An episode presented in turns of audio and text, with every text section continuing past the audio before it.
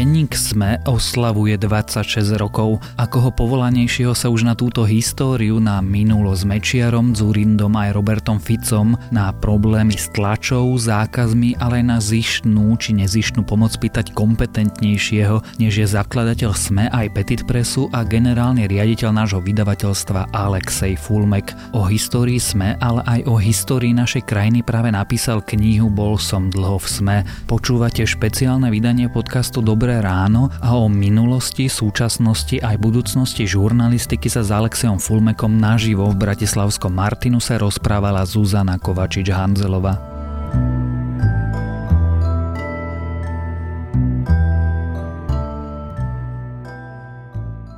Dnes sa teda budeme rozprávať aj o knihe, aj o denníku SME, aj o politikoch, aj o vražde Jana Kuciaka a Martiny Kušnírovej. Takže vítajte, pán Fulmek. Ďakujem. E, ja som, pán Fulmek, dnes chodila po redakcii a som sa pýtala, že čo by sa vás kolegovia, ktorí s vami robia e, dlhšie ako ja, chceli opýtať. Um, a teda oni o vás zjavne všetko vedia. A dali len takú jednu vtipnú otázku, že, že či si s vami teda sa nepokúšala písať Alena Žužová. To bola jediná taká otázka, ktorú sa pokúšali opýtať. Nie, nepokúšal, ale tak Keby sa pokúšal, tak by som určite odpovedal, lebo ja reagujem viac alebo menej na všetky maily. Teda podľa toho, ak by to malo nejaký erotický podtón, tak aj vzhľadom k tomu, že to je moja manželka, nie, ale keby sa slušne niečo opýtala, tak odpisujem všetkým, alebo snažím sa. Teda pokiaľ nepoužívajú slovo, neviem, vulgárne slova môžem použiť asi nie, že pokiaľ nepoužívajú vulgárne slova. Poďme teraz k tomu príbehu. Ja som si teda vašu knihu poctivo prečítala, dostala som ju v predstihu protekčne vďaka tejto diskusii. Um, čo bolo podľa vás najťažšie alebo najhoršie obdobie za tých 26 rokov denníka SME? Čo ja viem, všetky obdobia boli ťažké, tak to mečerovské obdobie asi bolo naozaj najťažšie, lebo uh, v tom čase naozaj sme všetci boli v ohrození, respektíve keďže tá spoločnosť bola zmafianizovaná a keďže naozaj tajná služba bola prepojená priamo s mafiou, mala kontakty s mafiou, tak bola len otázka času, že či dôjde len k fyzickým útokom na novinárov, alebo či dôjde aj k nejakému typu akoby vážnejš, vážnejšieho ohrozenia novinárov, či už vraždy, alebo, alebo nejaké vážne ubliženie na zdraví. Čiže toho sme sa obávali, takže to obdobie, trošku to asi rezonuje, nie? Takže to obdobie, skúsim nájsť taký správny správnu vzdialenosť. Takže to obdobie bolo, bolo naozaj veľmi ťažké. No a potom samozrejme ako toto aktuálne obdobie po vražde Jana Kuciaka nám všetkým pripomenulo tie 90. roky a tak, ako či už písali naši novinári, alebo ako som ja hovoril, tak to je vlastne diagnoza spoločnosti, lebo vražda novinára nie je len tak obyčajná vražda, pretože novinári naozaj plnia nejakú rolu v tejto spoločnosti, aj keď teda je permanentne 10 ročia napádaná. A v prípade, že dôjde k vražde novinára, znamená to, že tá spoločnosť niekde ako keby je chorá. To znamená, že tá rakovina niekde metastázovala. Čiže toto obdobie samozrejme bolo, bolo tiež ťažké, ale myslím si najmä pre pre novinárov alebo pre takú psychickú hygienu novinárov. A samozrejme ťažké obdobie bolo aj eh, po vstupe Penty a po odchode eh, vlastne redaktorov z denníka SME, čiže to bolo takisto ťažké obdobie. Čiže ťažké obdobie bolo, keď nás prestali tlačiť, ťažké obdobie, keď sme mali zaplatiť pokutu Mečerovcom 7,4 milióna a bolo, bolo tak viacero takých ťažkých momentov. Nakoniec aj keď Milan Šimečka odchádzal, tiež to nebolo jednoduché.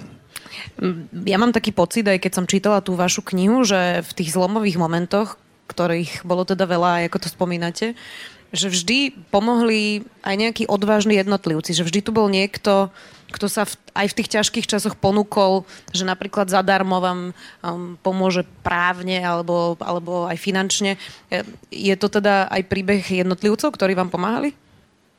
Tak určite áno. A určite áno. Tak Ernest Valko nám pomáhal veľmi výrazne z počiatku, čo sa týka právnych služieb.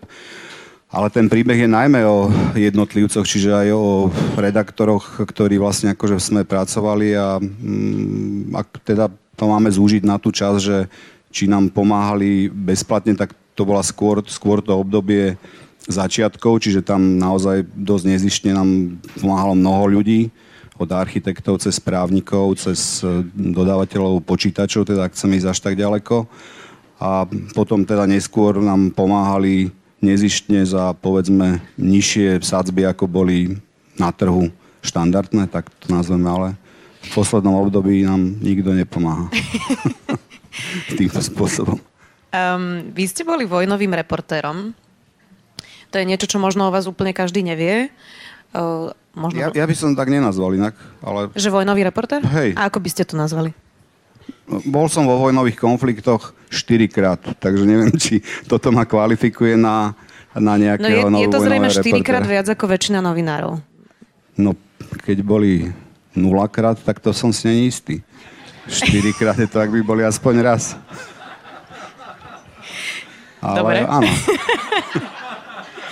Dobre. Uh, vy ste napísali v knižke, že naučil som sa ovládať strach tak, aby ma neparalizoval. Ako sa to dá naučiť? Tak to sú také keci. proste, to proste som nemyslel vážne. ako naučil som sa ovládať strach, pretože to, ako naozaj pokiaľ na fronte ste a strieľajú tam, tak sa bojíte a ako v zmysle, keď sa chcete presunúť z bodu A do bodu B a nechcete byť paralizovaná, tak e, sa musíte naučiť ovládať strach, že vôbec vyrazíte z bodu A do bodu B. A musím povedať, že podľa môjho názoru teraz tí novinári majú oveľa ťažšiu prácu, lebo to bol začiatok 90. rokov a, rokov a vtedy novinári neboli priamo terčom, to znamená, že neboli vyhľadávanými obeťami, to znamená, že snajperi nepatrali po novinárov a nestrieľali ich, ale no, čiže, čiže takto nejak, tak nadýchnete sa zhlboka a proste idete. Uh-huh. Vy ste sa potom stali zástupcom šéf-redaktora, mali ste 26 rokov. Bolo to skoro? Je to dobré, že ste takí mladí boli uh, v takej funkcii? tak pre mňa to bolo výborné, lebo získal som zodpovednosť a tým pádom sa mierne e, stabilizoval môj život, ktorý sa rozbiehal čiastočne bohemsky, čiže pre mňa, pre mňa to bolo fajn. Ako zodpovednosť a mm, proste nejaká, nejaká práca, ktorá nakoniec ma aj začala baviť, aj keď teda v tom čase v tom čase, mm, tak ako aj píšem, vlastne to bolo krátko po revolúcii, takže v tom čase dostať sa veľmi mladý e, do funkcie znamenalo taký akoby ostých, že bolo to také nejaké šplhunstvo, alebo ako by som to uh, nazval, čiže ako by som si od toho taký mierny dištanc zachoval v tom čase. Ale bolo to fajn, mal som sekretárku, varila mi kávu. ako, nebolo to zle. Rôzne výhody. Uh, ešte zostane pri tých 90. rokoch, to e, boli divoké časy a prídeme aj k tomu, ale mm, vznikol by denník SME bez Vladimíra Mečiara? No, to zoskupenie ľudí by samozrejme spolu vydržalo v nejakom, v nejakom privatizačnom projekte s tými, s tými francúzmi, ktorí teda vydávali Figaro.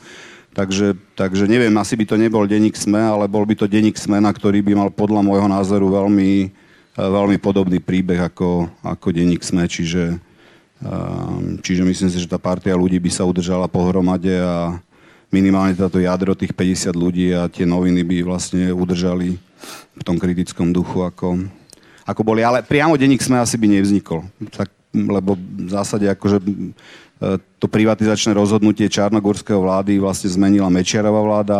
Ona odsúhlasila vznik akciovej spoločnosti Smena, ktorá vlastne potom prevzala od toho fondu detí a mládeže vlastne vydávanie tohto denníka. A potom vlastne sa stalo to, že e, de facto prišli ešte nezaregistrovaní a e, vyhadzovali nás z tej, z tej práce a proste nás nakoniec teda vyhodili odtiaľ. Tam bol aj Vladimír Bajan, to ma prekvapilo v tej knihe. Áno, áno, on bol dokonca líder tej skupiny, takže... A prečo vás to prekvapilo? Ja som mladá, čiže ja si to až tak nepamätám. Ja, že on je za dobrého teraz už. Nie, to vôbec Aha, nie, nie, ale, ale prekvapilo ma to. Uh, boli to teda divoké asi časy. bol aj on, on mladý v tom čase.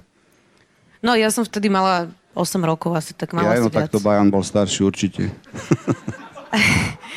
Boli to teda divoké časy. Vy popisujete v knihe vlastne e, rôzne stretnutia tej doby, aj dokonca s mafiánmi, ktorí si prišli pre dve autá.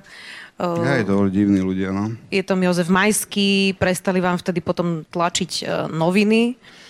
Často sa teraz hovorí po vražde Jana Kuciaka a Martiny Kušnírovej, že, že, že teda tá krajina sa nikam nepohla, že teda stále sme mafiánsky štát a že Slovensko je teda mafiánsky štát. Vy e, tiež niekedy prepadáte tejto mizerii? No, ja tomu tiež niekedy podlieham, proste, že to vidím tak ako, ako novinári, ale asi to nie je celkom pravda. No, asi, asi sa naozaj tá spoločnosť niekam vyvinula, aj keď hovorím stále, opakujem to isté. To znamená, že keď sa niekto rozhodne zavraždiť novinára, nie je to individuálna akcia nejakého človeka, proste niečo to vypoveda o vývoji tej spoločnosti. Mohli by sme ísť do detailov. Ešte raz hovorím, že mm, je vlastne akoby funkcia novinára de facto permanentne z úst niektorých vládnych činiteľov podrývaná ako, ako autorita, čiže myslím si, že aj toto určite prispelo k tomu, aby sa vôbec takéto rozhodnutie v hlavách nejakých ľudí zrodilo. No. Mm, je tam taká celkom vtipná historka a to teda, že Jozef Majský chcel na titulke denníka Sme zverejniť básničku svojej priateľky. Aj, to bolo, to, preto som to tam dal, lebo tiež sa mi to zdalo vtipné. Ako ste mu vtedy vysvetlili, že to blbý nápad? Ja, ja som si myslel, že on to chce, ona bola z Trnavy, že to chce uverejniť v TH Extra. My sme mali také regionálne noviny, takže celý čas, keď som mu vysvetloval, že to nejde uverejniť, tak som mal pocit, že hovoríme o titulnej strane tých regionálnych novín TH Extra. A vlastne potom, keď e, bolo zjavné, že on hovorí o titulnej strane denníka SME, no tak ma to tiež pobavilo. Nie, myslím si, že to nebol problém vysvetliť mu to, že to proste nejde. No a toto je ne, ne, asi nejaké pokušenie, ktoré môže mať každý šéf vydavateľstva nejakých novín, že aby presadil niečo, čo by veľmi chcel vidieť vo svojich novinách. Vy ste Hej. nikdy nemali toto pokušenie? Ale ja som Tomášovi Prokopčák, hovoril, že na titulnej strane denníka sme uverejňujeme básničky, ale zamietol to ako nie dobre. zamietol to, ale teda nie, nie, nie majského priateľieka. No, čiže niekedy to pokušenie samozrejme mám, ale snažím sa ho, snažím sa ho krotiť. Pričom ste mali také pokušenie? Ako je, to, je to tematické skôr? Asi nechcete svoje basničky teda tam uverejňovať, predpokladám? Nejak nie. Prečo však vo vlne mi vyšla basnička, takže nebola zlá. A ako sa bojuje s takým pokušením? Nie, no tak nemám to pokušenie. Tak keď, keď už naozaj, že sa stane to, že tie noviny píšu názory, s ktorými nie úplne súhlasím, tak sa potom pokúsim napísať nejaký text, čo sa stalo, ja neviem, za tie roky asi 10 krát. Alebo potom, keď som reagoval skôr za vydavateľov, alebo keď som reagoval na nejaké útoky premiérové, myslím si, že na jeden len, aby som teda nehovoril o množnom čísle. Takže to, to z času na čas vtedy vlastne sa ohlasím a prihlasím sa o slovo, ale, ale že by nejak to pokušenie bolo, bolo veľké, lebo ja v zásade ako ani neviem, čo by som ľuďom chcel povedať. Vy píšete aj v tej knihe, že teda je zázrak, že Slovensko si zachovalo aj počas vlády Vladimíra Mečera vlastne slobodu tlače. Prečo myslíte, že Slovensko dnes nie je, nie je ako Maďarsko, keď sme vlastne na to v tých 90. rokoch mali v podstate všetky predpoklady? Tak nechcem povedať, že kvôli nám, ale ten príbeh je dosť dôležitý pre Slovensko, pretože naozaj, naozaj ja tým myslím to, že, sa, že to mohlo naozaj dopadnúť ako v Maďarsku, ako v Rusku, kde vlastne ten systém uh, oligarchizácie médií je založený na tom, že oligarchovia, ktorí dostávajú štátne zákazky, potom majú takú silu, že vlastne kupujú súkromné médiá. Tie súkromné médiá sa potom stávajú ako disciplinované, tak to nazvime, však ono ako asi nie sú ovládané. Teda ja maďarskú tlač e, nečítam, skôr Beata by to mohla povedať, asi nie sú vždy ovládané 100%, lebo nikdy to nie je, že, že čierno obraz, ale, ale v zásade akože v tých dôležitých témach sú utlmované a ten princíp je proste veľmi jednoduchý, že sa z toho segmentu vlastne stáva e, nie trhový segment, ale sa stáva z neho segment, ktorý je vlastne ovládaný a dotovaný práve kvôli tomu, aby šíril nejaké názory a toto vydavateľstvo vlastne vždy stálo na, na tak povediac komerčných princípoch, čiže v podstate vždy sme sa snažili, samozrejme okrem toho úvodu dvoch, troch rokov, ktoré nám to trvalo, zarobiť dosť peňazí na to, aby sme boli nezávislí. Samozrejme dostali sme pôžičku od e, MDLF na tlačiareň, čiže to všetko ako keby, netvrdím, že sme to vybudovali len vlastnými sílami, akože tá pomoc nejaká tam v tých rokoch samozrejme bola ale v princípe množstvo iných projektov eh, bolo podporovaných a neprežili. Čiže ja si myslím, že naozaj jeden z tých dôležitých príbehov bol príbeh denníka SME, ktorý, hm, ktorý proste jednoducho akoby udržal ten priestor pre eh, nezávislých novinárov a pre nezávislú komunikáciu. vy ste to už spomínali a často to píšete aj v tej knižke, že vás rozčuluje teda niekedy, že čo napíšu redaktori denníka SME. To zastáva približne ako často? Podľa toho, ako často čítam noviny, tak... Čiže pravidelne? Niekedy, niekedy, nie tak úplne pravidelne, nie, to som nepovedal. Ne, neviem, ako často sa stáva, čo ja viem, možno raz za týždeň. Neviem, neviem, neviem vám povedať ako frekvenciu. Niekedy dlho nič a nie, potom zrazu akoby sa niečo, niečo udeje. Ale, ale v princípe, v princípe keby som poved, mal povedať to, čo ma rozčuluje, rozčuluje ma akoby jednostranný pohľad e, textu, alebo teda autora na, na nejaký problém a ešte ma rozčuluje v prípade, že sa dáva problém ako keby napadanej strane a pomer tvrdení nejakej strany, ktorú, ktorá ju napadá, zvyčajne tak je to, a takisto je to niekto ako nezávislý, ktorého sa pýtame, je povedzme, že 10 ku 1, tak to nepovažujem za úplne fér, čo sa, čo sa stáva. Čiže, čiže, čiže toto, mi, toto mi prekáža. Potom ešte prekážalo veľmi často, keď e, v spravodajstve sme zverejňovali vlastne názor napríklad nejakej neziskovej organizácie alebo alebo niekoho z nezávislého prostredia. Vlastne ten formuloval jasný názor na veci a tvári sme sa, že je to spravodajstvo. Proste vadia mi takéto, takéto skôr ako keby formálno praktické, praktické veci. No a v tej knihe teda je aj niekoľko takých stretnutí, kde vám niekto vyčíta, čo o ňom písali redaktori denníka SME a vy ste tam viackrát tak, že pokrčili ramenami a povedali, že, že čo ja s tým mám. No, a to je taká jasne, predstava no. ľudí, že keď niekto šéfuje vydavateľstvo, že, že príde do redakcie a, a, a povie, že čo sa napíše, to si bežne ľudia myslia, že vy takto ovplyvňujete obsah e, novín? Tak tí ľudia, ktorí, ktorí mi to hovoria, si to nemyslia, alebo poväčšinou vedia, ako to vydavateľstvo funguje, len sa ma snažia prímeť, aby vlastne som zmenil tieto zásady a, bol ako keby ako by som to povedal, ostrejší voči novinárom. O mne je známe, že som miernej povahy, teda okrem mojej manželky si to myslí každý, takže, takže tak. A čo, čo by sa stalo, keby ste teda prišli do redakcie a, a niečo takéto by ste urobili, že by ste za tým redaktorom prišli, že, že prečo to nerobíte? Skúste to vysvetliť. Teda ja viem prečo, ale skúste to vysvetliť niekomu, kto nie je novinár. Tak kedy som to robil, ale v princípe ako ten, ten proces je taký, že máte nad sebou editorov, teda vy novinári, potom máte nejakého šéf-redaktora a zástupcov šéf-redaktora, teda nie nejakého, dnes konkrétne Beatu Balogovú a v princípe, pokiaľ ako nejaký najvyšší šéf zasiahne do štruktúry tak, že ide vynadať redaktorovi, že niečo nezmyselné napísal, hoci mu to pustil do novej editora, ešte to schválil aj zástupca šéf-redaktora, tak naprosto rozbijate autoritu tých ľudí a nemôžu byť konzistentní. To znamená, že vy keď vlastne akoby vyvrátite tú vieru v tých šéfov, aj keď sa milia, ja tisíckrát aj s Karolom Ježikom sme mali mnoho sporov teraz nie ohľadne redakcie, ale ohľadne ako marketingu, keď sme ho budovali, alebo keď som ho budoval, tak som hovoril, že nemôže ničiť tých ľudí, hoci mal správne pripomienky a vždy ako jeho postrehy boli dobré, že musíme im umožniť robiť chyby, pretože ak nebudú robiť chyby a budeme ich proste akoby im nadávať a znechucovať ich, tak nikdy v živote žiaden marketing nebudeme mať, lebo budú odchádzať. No. Čiže je to niečo podobné. To znamená, že štruktúrálne, keď vlastne ako keby ničíte nepriamo autoritu tých ľudí, čo inak ako mnoho vydavateľstiev, alebo mnoho šéfov vydavateľstiev tú chybu robilo. Čiže toto je akoby jeden dôvod, by som povedal taký prakticko, obchodno, neviem aký.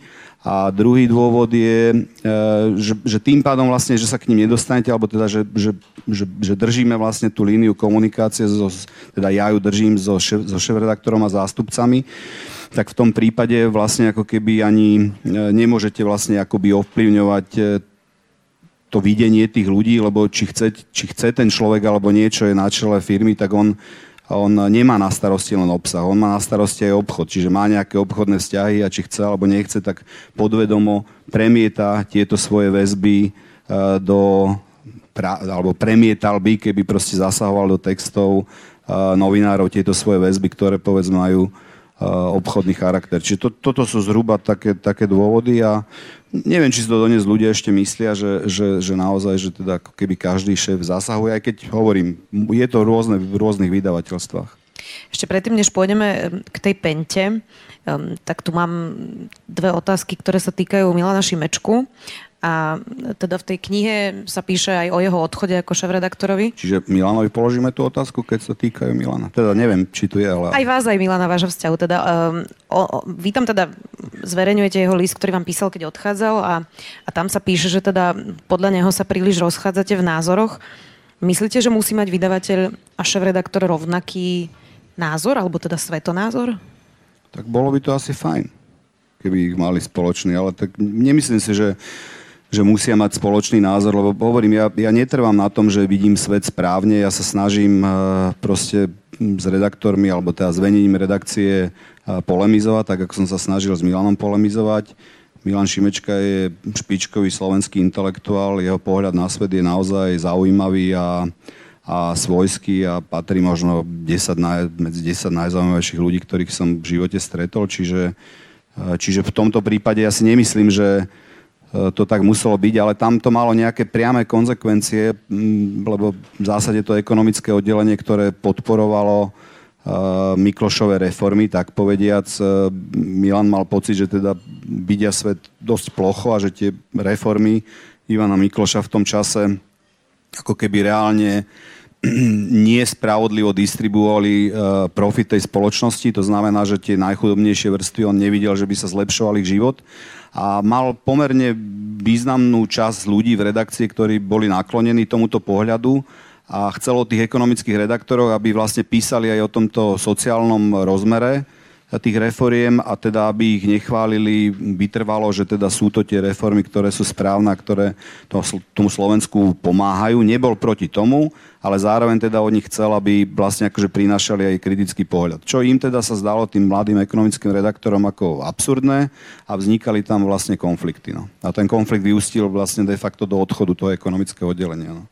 Vy tam aj viackrát píšete teda o sebe, že ste pravičiar a že teda Milan Šibečka bol ľavičiar. To som myslím nenapísal ani raz. Tak to z toho vyplynulo. Hej, hey, vyplnúť to z toho mohlo, ale to slovo som... A spomínate tam si, teda aj taký výrok, že trh je spravodlivý lebo že podľa vás vyhrávajú tí najschopnejší. Áno, to som sa domnieval. My sme dosť vyhrávali, takže som, som sa domnieval, že... No a teraz mám takú provokatívnu tak. otázku, že či sa toto dá povedať do očí aj, aj deťom, ktoré vyrastajú v rómskej osade? Hej, rozumiem, úplne rozumiem. Ako, ešte raz, ako ja tam aj píšem, že čoraz viacej nechcem, nechcem citovať Milana, aj keď teda samozrejme tie diskusie s ním boli veľmi zaujímavé, ale vlastne Milan mal nedôveru v, v korporátnu sféru, pretože hovoril, že korporátna sféra silnie natoľko, že bude silnejšia ako štáty a nebude sa správať sociálne a spravodlivo, pretože primárne je, je, primárne je nasmerovaná na vytváranie profitu.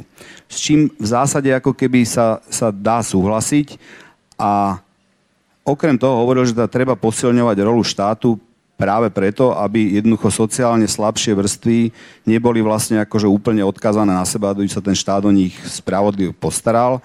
Na čo ja som vždy hovoril, že tie firmy a tí ľudia v tých firmách samozrejme chápu, že nemôžu vytvoriť nejaké geto alebo že nemôžu vytvoriť nejak, nejak, nejak, nejak úplne sociálnu, sociálne slabú vrstvu spoločnosti, lebo tá spoločnosť sa destabilizuje tým pádom a že vlastne ako keby tá konkurencia na pracovnom trhu sama o sebe prinesie vlastne benefity aj tým nižším sociálnym vrstom. Čo sa inak čiastočne podľa mňa deje, lebo ako dnes naozaj, či už Lidl, alebo či už akože Tesco dávajú tým predavačkám dosť vysoké platy na to, aby my sme povedzme v tlačiarni pocitili ich odchod. Teraz to nechcem akože generalizovať, ale tá, tá pravda je niekde uprostred, ako sa hovorí, čiže E, čiže nemyslím si, že ten trh vyrieši všetko. Ako nejaká úloha štátu tu je, samozrejme je otázka akého štátu, lebo mal by to byť osvietený štát alebo osvietená vláda a mali by to byť ľudia, ktorí naozaj idú do politiky kvôli tomu, že chápu, že e, je to verejná služba. To znamená, že tam nejdu zarobiť peniaze, ale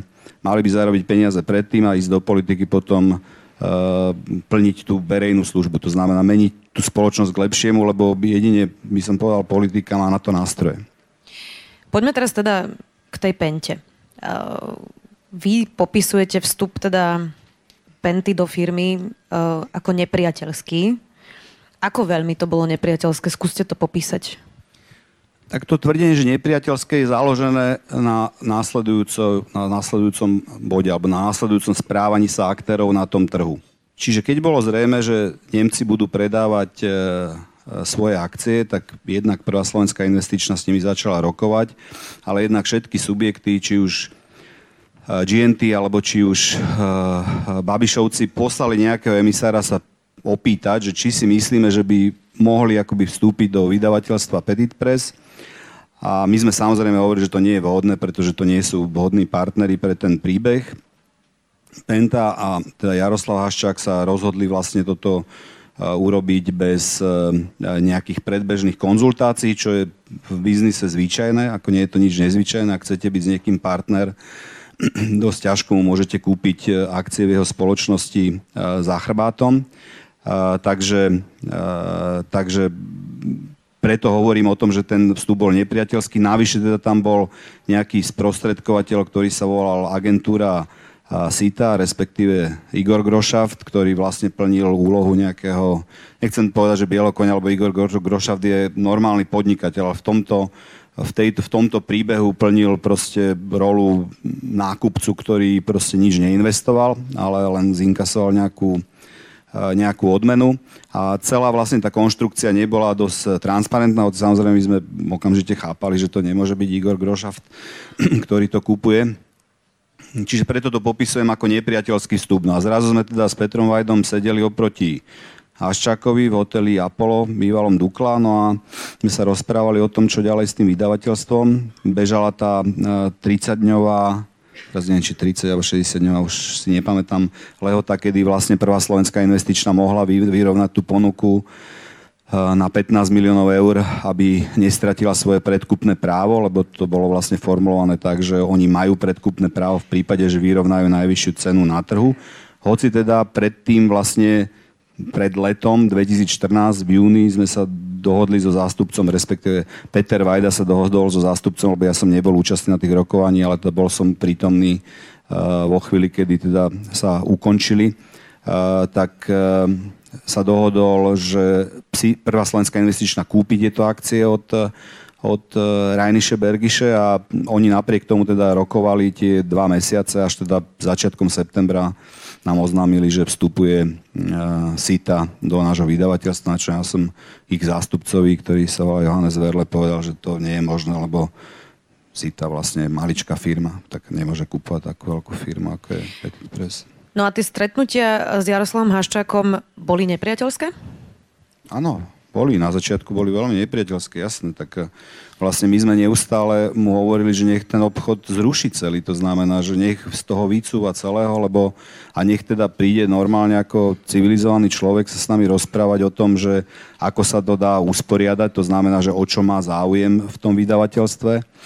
No a on stále opakoval to, čo aj tam píšem, to znamená, že v zásade akoby prejde nejaké obdobie a že on teda si to predstavuje tak, že jedna alebo druhá strana ponúkne nejakú cenu a kto teda tú cenu ponúkne vyššiu, ten si kúpi tých 50%, čiže chcel to vlastne nechávať nejaký rok alebo dva v nejakej také ako keby neistote a potom teda jedna alebo druhá strana mala kúpiť e, tých 50%. Na druhej strane ja som hovoril, že nie je možné vlastne s nimi spolupracovať 50 na 50 e, tak ako s Nemcami.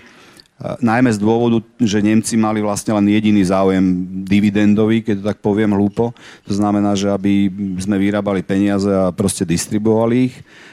Pričom, pričom nemali žiadne iné obchodné aktivity na Slovensku a zrazu Penta mala množstvo obchodných aktivít, na Slovensku a mala sa stať vlastne akože významným majiteľom nášho vydavateľstva, 50-percentným s 50-percentnými právami, tak to bolo niečo, čo bolo pre nás e, neakceptovateľné. No a potom vlastne boli tie dlhé rokovania, kedy my sme vsádzali len na to, že on ustúpi, lebo nič iné sme nemohli, nemohli teda robiť. Mohli sme odísť e, sa s tými chalaňmi z osme a proste založiť nový projekt a predať mu to. Tak to sme samozrejme mohli urobiť.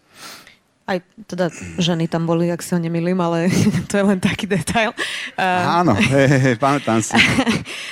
Sedia tu teda niektorí, ktorí to s vami vlastne zažili. A aká bola vtedy atmosféra v redakcii? Výborná, bola celkom sranda, musím povedať. Nevážne, akože bolo to také, že my sme komunikovali dobre, takže ako každý si uvedomoval vážnosť, závažnosť tej situácie, ale bola to proste výnimočná, výnimočná udalosť. No a potom, ako sa tie mesiace a týždne hromadili a hromadili, ale bolo jasné, že odíde plus minus 50 ľudí, no tak samozrejme bolo to únavné, lebo my sme vlastne s Petrom Vajdom robili tri veci. Snažili sme sa získať na trhu Slovensko medzi podnikateľmi tie peniaze, čo inak tiež by nebolo veľmi šťastné, lebo zase by sme tam mali mix nejakých podnikateľov, možno snať mimo, mimo toho, toho esetu, eh, ktorý by bol akože veľmi, veľmi zvláštny v, to, v tom 50-percentnom Eh, zoskupení, respektíve mm, nechcem, nechcem do detailov popisovať vlastne, akože aj, aj je to asi nudné. Eh, to, a to vlastne ako keby o čom všetkom sme rokovali, ale jedna, jeden cieľ bol vlastne zohnať tie peniaze na trhu, čiže Praslovenská investičná bola ochotná niečo dať a ostatok sme zháňali na trhu.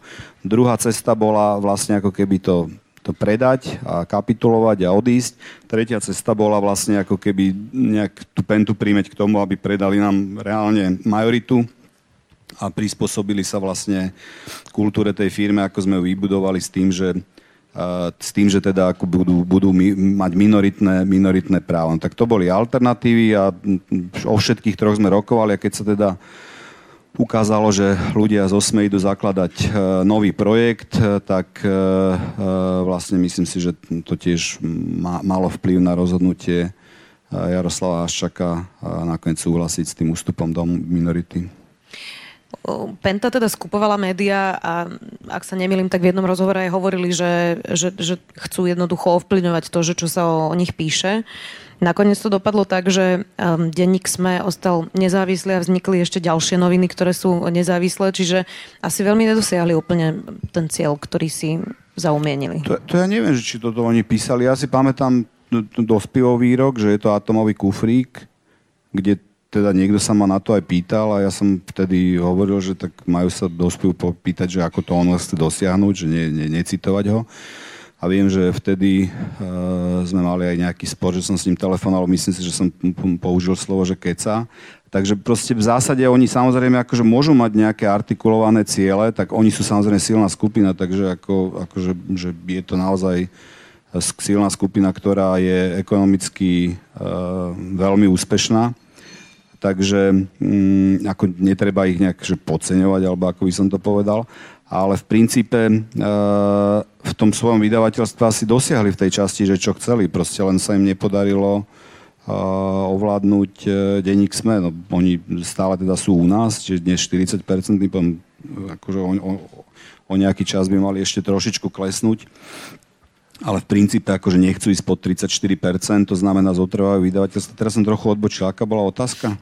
Že nedosiahli asi úplne to, čo Jaj, chceli. Že podľa mňa dosiahli, čo chceli. Hej. Podľa mňa dosiahli, čo chceli. Teda takto, akože oni, myslím si, že verejne okrem, okrem e, toho dospieho výroku nikdy nedeklaroval, že chcú ovplyvňovať obsah. Naopak verejne urobili množstvo vyhlásení, že ho nechcú ovplyvňovať moja skúsenosť s nimi v našom vydavateľstve je taká, že sa ozývajú len kvôli svojim článkom, teda alebo kvôli článkom proste akože o nich. U nás je zavedený systém, že vlastne sa nemôžu ozývať do redakcie, čiže ozývajú sa priamo mne a potom je nejaké sito a nejaký, nejak, nejaký formálny proces popísaný, akým spôsobom sa vlastne táto, e, táto, táto stiažnosť e, ich e, rieši a vo svojich vydavateľstvách si to proste riadia po svojom. No. Čiže tam si myslím, že to vyzerá úplne inak ako u nás. No, sú tu aj teraz viacerí ľudia z projektu Denníka N. Um, Lukáš Fila tu sedí a Matúš Kostelný je tam vzadu. Aké máte vy vzťahy? Um, je tam ešte nejaká rivalita medzi vami? Tak samozrejme, sme konkurenti na trhu, ale ja myslím, že máme dobré vzťahy. Nemyslím si, že s nimi mám nejaké, nejaké zlé vzťahy. Tak aj to, že sú tu, asi svedčí o tom, že a ja teda som bol na ich party, tak ja si myslím, že to... A na, navyše to, čo som povedal v tom, v tom rozhovore presne, ja si myslím, že naozaj to povolanie je v kríze, pretože jednoducho čas zdrojov vydavateľom odišla, nie len teda ako keby tou krízou printov, ale najmä teda tým, že tie technologické giganty naozaj stiahli z trhu veľa inzercie, čím nehovorím nič ako uh, proti ním, to znamená, oni ich stiahujú, pretože tie technologické giganty akoby vytvorili technológie pre, pre celý svet a každý z nás, internetovo gramotný človek na Google chodí a on chápe, aké sú naše preferencie a potom kampane, ktoré retargetuje a ktoré, alebo ktoré cieli, tak cieli veľmi úspešne. To znamená, že tam nie je za tým, že nejaký, nejaký akože rozhodnutie osudu, ale faktom zostáva, že tie peniaze domácim lokálnym vydavateľom chýbajú čo si myslím, že my sme pochopili našťastie dosť skoro, preto sme začali presadzovať to digitálne predplatné ako ďalšiu príjmovú nohu vydavateľstva. Zastavíme sa teraz, lebo k tomuto digitálnemu obsahu sa ešte dostaneme. Mám k tomu mm, ešte veľa otázok, ale ešte chcem zostať pri tej pente. Nakoniec, ako vychádzate s Jaroslavom Haščákom? Um, bolo to najprv nepriateľské, teraz je to aké? Korektne, ja s ním vychádzam korektne. On ustúpil uh, do minority, ja si myslím, že to bolo správne rozhodnutie a nemusel ustúpiť do minority. Rozpadlo by sa to s veľkou pravdepodobnosťou, teda keby ma vyslovene Peter Vajda nepožiadal, tak by som v tej firme e, nezostal pri 50 na 50. Tak som to deklaroval aj v tých rokovaniach. A v zásade, keďže mm, sme si dohodli pravidla, ktoré oni rešpektujú, teda Penta ich rešpektuje, možno po nejakých drobných, ale naozaj drobných akože incidentoch v úvode, tak ja s ním mám normálny, korektný vzťah. Teda ja ho často nevidím, ale proste mám s ním korektný vzťah. Nemám, nemám s ním problém. Nazvali by ste ho možno až priateľský? to nie. Tak by som ho nenazval. Čiže pracovný. tak by som ho nenazval. Uh, píšete ešte jednu zaujímavú vec v knihe um, a taký výrok, že možno je to šanca skultivovať pentu. Podarilo to mi sa? napísal nejaký človek. To bol citát, nie? Nie, nie. Napísali ste, že ste si to tak hovorili, ale Aha, že asi to je to naivné. To, to, bol, to bol ale citát. To bol citát z jedného mailu, že to mi nejaký chlapík, posiaľ asi sa mi to, lebo som to čítal skoro ráno. Vtedy som bol dosť dlho hore, musím povedať. Aj som teda dosť veľa hm, pribral v tie dni. No a kultivuje sa Penta? Ja myslím, že sa kultivuje, ako myslím si, že áno. Ako ťažko, samozrejme, akoby uh, povedať, lebo ja s nimi nežijem, ale myslím si, že, myslím si, že každý majiteľ médií nakoniec akože sa bude musieť kultivovať. Čiže buď to dopadne v tej spoločnosti akoby veľmi zle, alebo to dopadne kultiváciou tej spoločnosti, že sa bude vyvíjať k niečomu, čo vyzerá lepšie, než to, čo bolo, bolo v minulosti. Ale ja sa necítim akože byť rozhodcom. To znamená ani nejakým človekom, ktorý by mal nejaké všeobecné súdy vyslovať. Ja som sa snažil jednoducho obhájiť to vydavateľstvo a, a obhájiť tú prácu, ktorú sme robili 25 rokov, zachovať pravidlá, ktoré sme v tej redakcii nastavili a umožniť tým ľuďom slobodne dýchať a žiť e, v tom vydavateľstve a slobodne písať. A to sa podarilo, čiže z toho pohľadu z toho pohľadu uh, proste akoby to celé hodnotím. Vy uh, vo vašej knihe Bol som dlho v sme vlastne je to teda môj súkromný pocit, ale o, o všetkých hovoríte takým pomerne láskavým tónom. Um, aj teda o Jaroslavi Haščákovi, aj o tom odchode, aj množstve iných situácií. Hej, to mi vyčítajú niektorí, že proste ako keby, že nie som dosť radikálny, no. No, ja Nikoho mám... nevyhadzujem nikdy, skoro, teda na pár výnimiek. A ja teraz opäť, teda, je to moje hodnotenie, ja mám z toho pocit takého skôr životného nadhľadu. Je to niečo, čo ste mali vždy, alebo ste to získali až nejako počase? Ja myslím, že to mal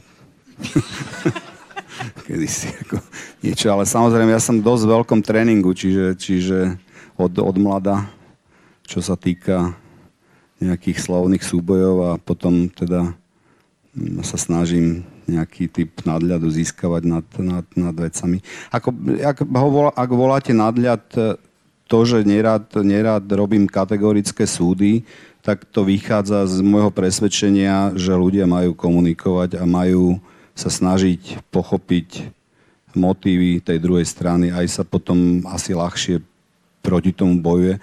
Lebo zase na druhej strane faktom je, že nejaké, nazvime to zlo, existuje, alebo že je možné, že tá spoločnosť sa zvrhne do stavu, byť vražda Jana Kuciaka, alebo byť, ja nechcem skákať, ale deportácie počas druhej svetovej vojny. To znamená, že tá spoločnosť nemá dosť ochranných mechanizmov a stane sa to, že sa ubližuje nejakým ľuďom, buď, buď jednotlivo, alebo skupinám ľudí. A tomu samozrejme treba predchádzať. K tomu sú aj určené médiá, aby udržiavali nejakú rovnováhu v spoločnosti a to je to najdôležitejšie. A ja mám presvedčenie, že že komunikovať, e, komunikovať a chápať všetky póly v tej spoločnosti e, je, je správna, alebo ako by som to nazval, že, že je dôležité. nedotkli sme sa ešte protestov a teda v knihe spomínate aj protesty Gorila, aj protesty za slušné Slovensko. Tie protesty Gorila vlastne opisujete čiastočne ako nezvládnuté. Podľa vás teda, aspoň tak som to teda ja z toho vyčítala, že boli tie požiadavky nereálne, ktoré mali uh, organizátori protestov. Um, keby ste mali porovnať protesty Gorila a protesty za slušné Slovensko, ja pri Gorille som hovoril len o Tomovi, lebo ja som komunikoval len s Tomom Nicholsonom a v zásade on najskôr vyzýval tých ľudí nevoliť a potom hádzať prázdne lístky do urien a ja som hovoril, že to nie je rozumná vec, lebo jednoducho ako keby vo chvíli, kedy ľudia nebudú voliť, tak v zásade akože vyhrá, vyhrá smer, ktorý má akoby stabilných voličov a vyhrá akoby zdrvujúco. A ten rozdiel teda vidím aj v tom, lebo ja si myslím, že tie protesty možno, so mnou nebudete súhlasiť, ale že tie protesty, ak majú naozaj sa pretaviť do nejakej spoločenskej zmeny, tak by mali e, vygenerovať aj nejakú novú politickú reprezentáciu. A teraz ja netvrdím, že protesty za slušné Slovensko, že idú presne akože tým smerom, ale viacej cítim nejaký drive za tým a e, nejakú formulujúcu sa ideu vlastne ako keby vytvorenia alebo podpory nejakých politických síl, ktoré by mohli priniesť zmenu. A tá zmena, ešte raz hovorím, že nie len to teda, aby politici trošku ako keby, že tá, tá zmena by mala byť, znovu zopakujem to, že by mala byť vlastne tým, že ľudia, ktorí do politiky mali uh, mať predovšetkým na mysli, že to služba verejnosti. A plus, že by mala byť ako keby tá scéna kooperatívnejšia, lebo ten uh, tá moda alebo, alebo tá tradícia ako keby tých vzájomných útokov a neuznania si vzájomne akože ničoho, to znamená akoby, že presne to, čo ja popisujem alebo čo hovorím, že tej spoločnosti ako keby, nie že chýba, ale čo sa snažím v tej spoločnosti reprezentovať, teda aby sa vzájomne tí ľudia počúvali, tak v, minimálne teda v prezentáciách eh, verejných. Tí politici sa snažia byť akoby čo najradikálnejší, aby samozrejme na seba akoby upozornili ako keby na nejaký typ jasného názoru. A teraz nechcem sklznúť do nejakej naivnej polohy, ale v zásade, čiže, čiže, čiže toto by mala byť jedna vec, ktorá by v princípe ako keby mala z tej starej politiky odísť, plus by mohli mať trochu aj zmysel pre humor politici, lebo však aj to je súčasť uh, života. Myslím si, že tí mladí ľudia by mohli ako keby vygenerovať novú politickú kultúru. Čiže a to sa mi zdá, že, že, že je trochu rozdiel medzi tými protestami Gorila a protestami, ktoré vznikli po vražde Jana Kuciaka. Mm, na, protest... na protestoch Gorila vystupoval Tom Nicholson, ten bol uh, tiež v denníku SME. Na protestoch Zaslušné Slovensko bol jeden z organizátorov z denníka SME. Vy ste sa v minulosti stretli aj s Georgeom Šorošom a teda konšpiračné weby eh, vtedy písali aj o vás, že teda eh, vy ste nejaká šedá eminencia, alebo že teda... Rád by som bol, ale nie som, no. Uh, vy ste sa aj stretli teda s Georgeom Šorošom, bolo to teda dávno, dávno, ale stretli ste sa. Um, ovláda... Ale na 5 minút alebo na 10. Áno, ale stretli ste sa. Uh... Je, lebo nám vlastne fond, ktorý nám dal úver, bol pôvodne Šorošov fond, dnes už teda nie je Šorošov fond, teda dnes už nie je pravda, že to vlastne, lebo majú veľmi veľa donorov ako dánskych, holandských a vlastne ten fond de facto v tom čase menil naozaj strategický pohľad na pomoc médiám v rozvíjajúcich sa krajinách, prestali im dávať granty a začali im dávať úvery. Čo bolo rozumné, lebo tie granty veľa spoločností spotrebovali a nevytvorili žiadnu hodnotu. Pri pôžičke a vrácaní pôžičiek sa začínate správať ako normálny podnikateľský subjekt. Hej. Takže preto som sa tým stretol, ale to bolo vlastne ako keby formálne stretnutie, kde on prijal vlastne prvého klienta toho fondu. No a položím teraz otázku um, nie za seba, ale za ľudí teda, ktorí verili tým konšpiráciám. Uh, prečo podľa vás George Soros neovláda prevraty v rôznych krajinách a teda um, neplatí nejakú super konšpiráciu. No to nemá žiaden dôvod, ako prečo by, prečo by to robil.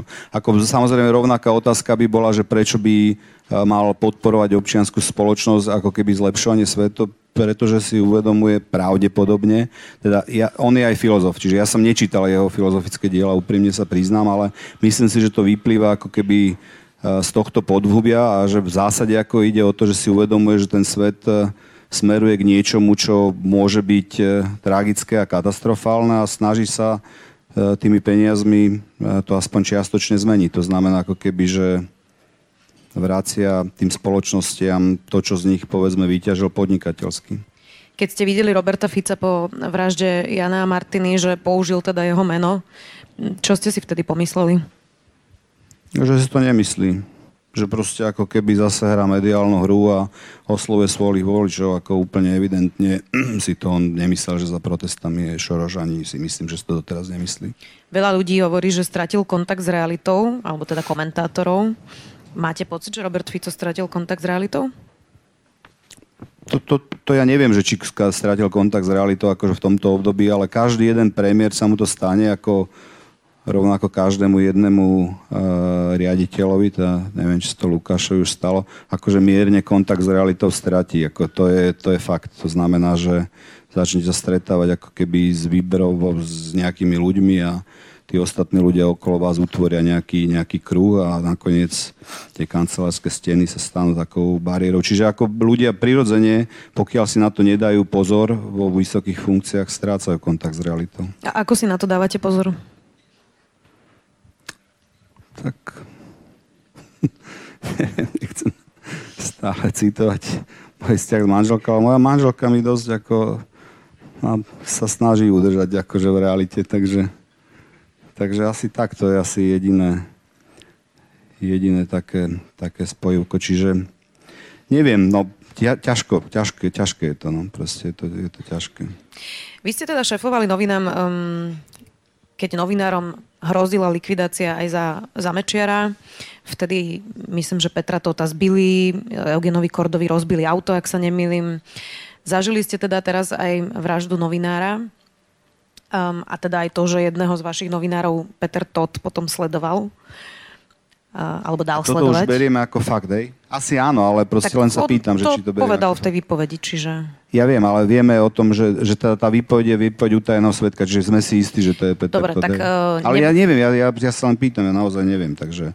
Ako, lebo mne sa strašne ťažko tomu verí, ale teda ja som tiež naklonený tomu veriť, lebo veria tomu všetci okolo mňa a som sociálna bytosť, čiže sa tá viera prenaša na mňa, ale nevidel som a čo, to. čo si myslí pani manželka? Možno to je tak... Dobre, dobre. Už som príliš veľakrát spomenul, rozumiem. Dobre, nie to bol for. A v čom bola tá situácia iná vtedy, v tej bezpečnosti a v čom je iná dnes? Keď vtedy sa tá vražda nestala a dnes sa stala. V tom čase podľa môjho názoru nad tým procesom, či dôjde k vražde novinára alebo nie, mali stále kontrolu politické špičky v tejto krajine a myslím si, že pri tejto vražde nie a že preto bol Robert Fico tak vydesený. Jednoducho, že niekto si v tejto krajine dovolil zabiť novinára, pričom, keď to tak hlúpo poviem, o tom tá špičková reprezentácia nič netušila. Čiže, čiže myslím si, že v tomto bol rozdiel, že prečo teda došlo k tej vražde. Že si to niekto dovolil mimo tých štruktúr, čiže v tom čase tie štruktúry Eh, politické boli tak silné, že si to nikto nedovolil a dnes už asi tak silné nie sú, že si to niekto dovolil.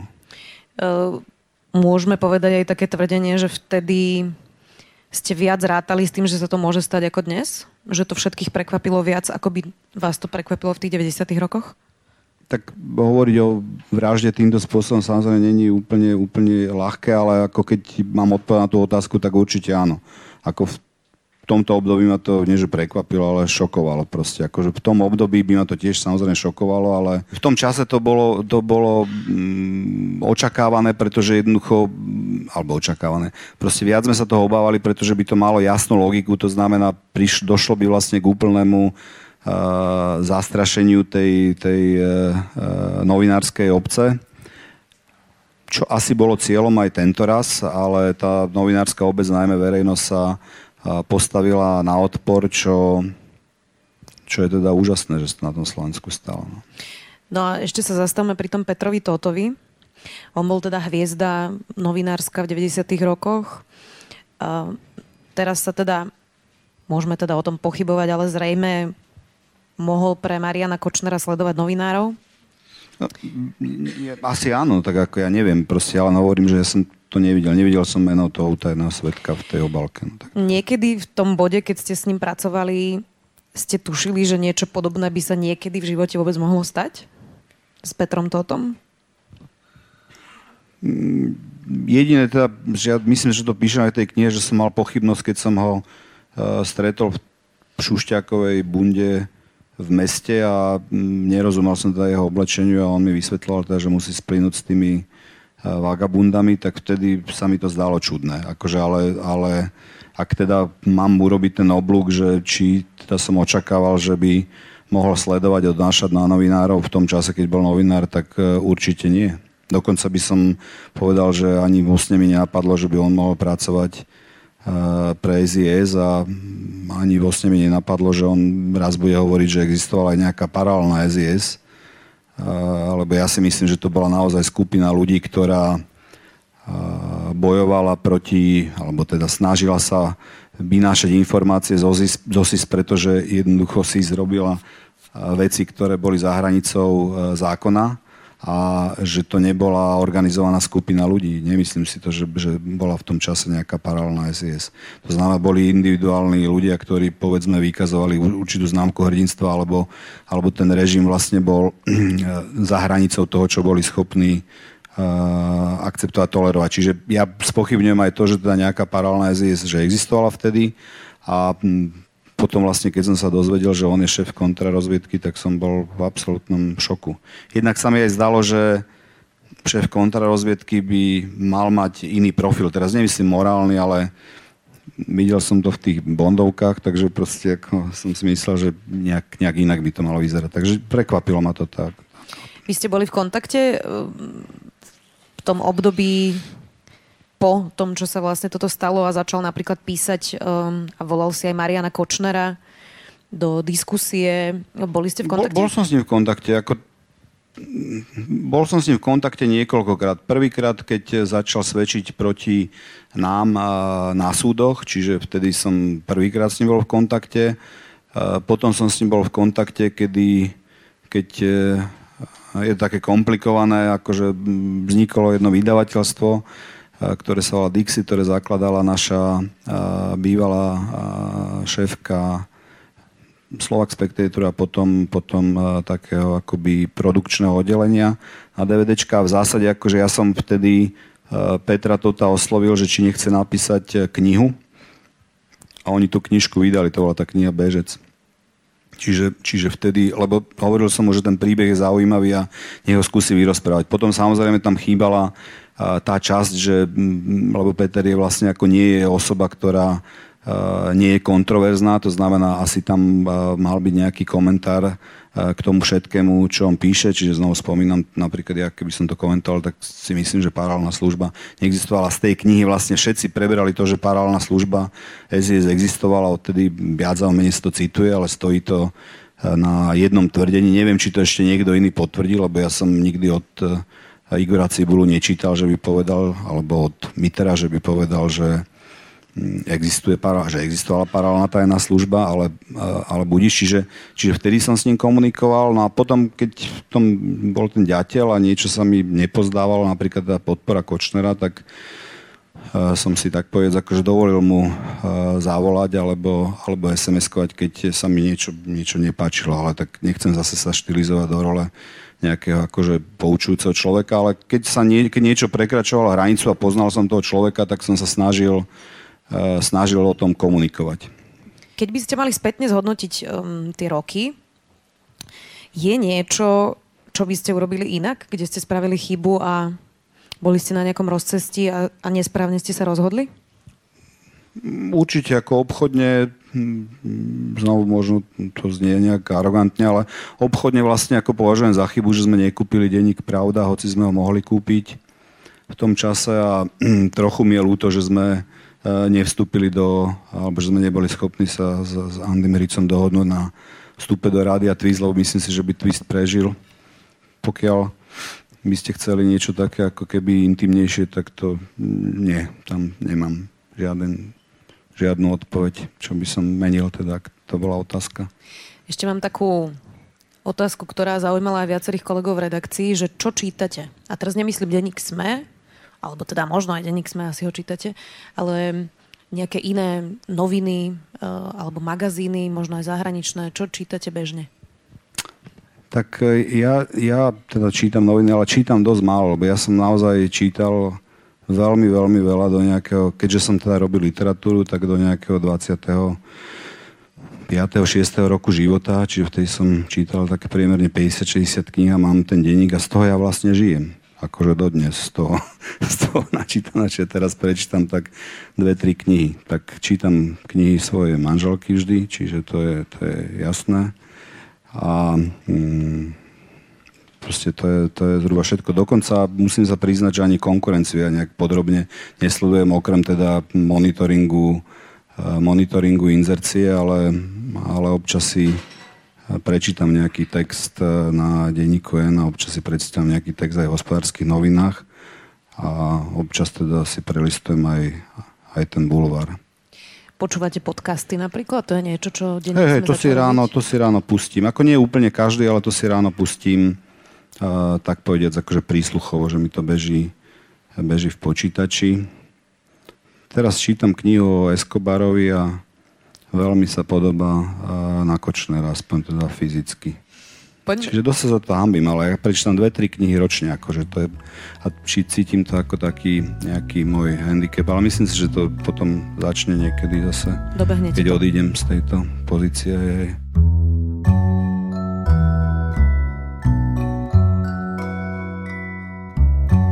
Počúvali ste špeciálne vydanie podcastu Dobré ráno. Nielen o denníku SME, ale aj o Slovensku, politikoch a o oligarchoch sa s generálnym riaditeľom vydavateľstva Petit Press Alexejom Fulmekom rozprávala Zuzana Kovačič-Hanzelová a ak sa chcete ešte čosi spýtať, pokojne sa pridajte do podcastového klubu denníka SME na sociálnej sieti Facebook a napíšte nám tam. Ďakujeme, že nás počúvate.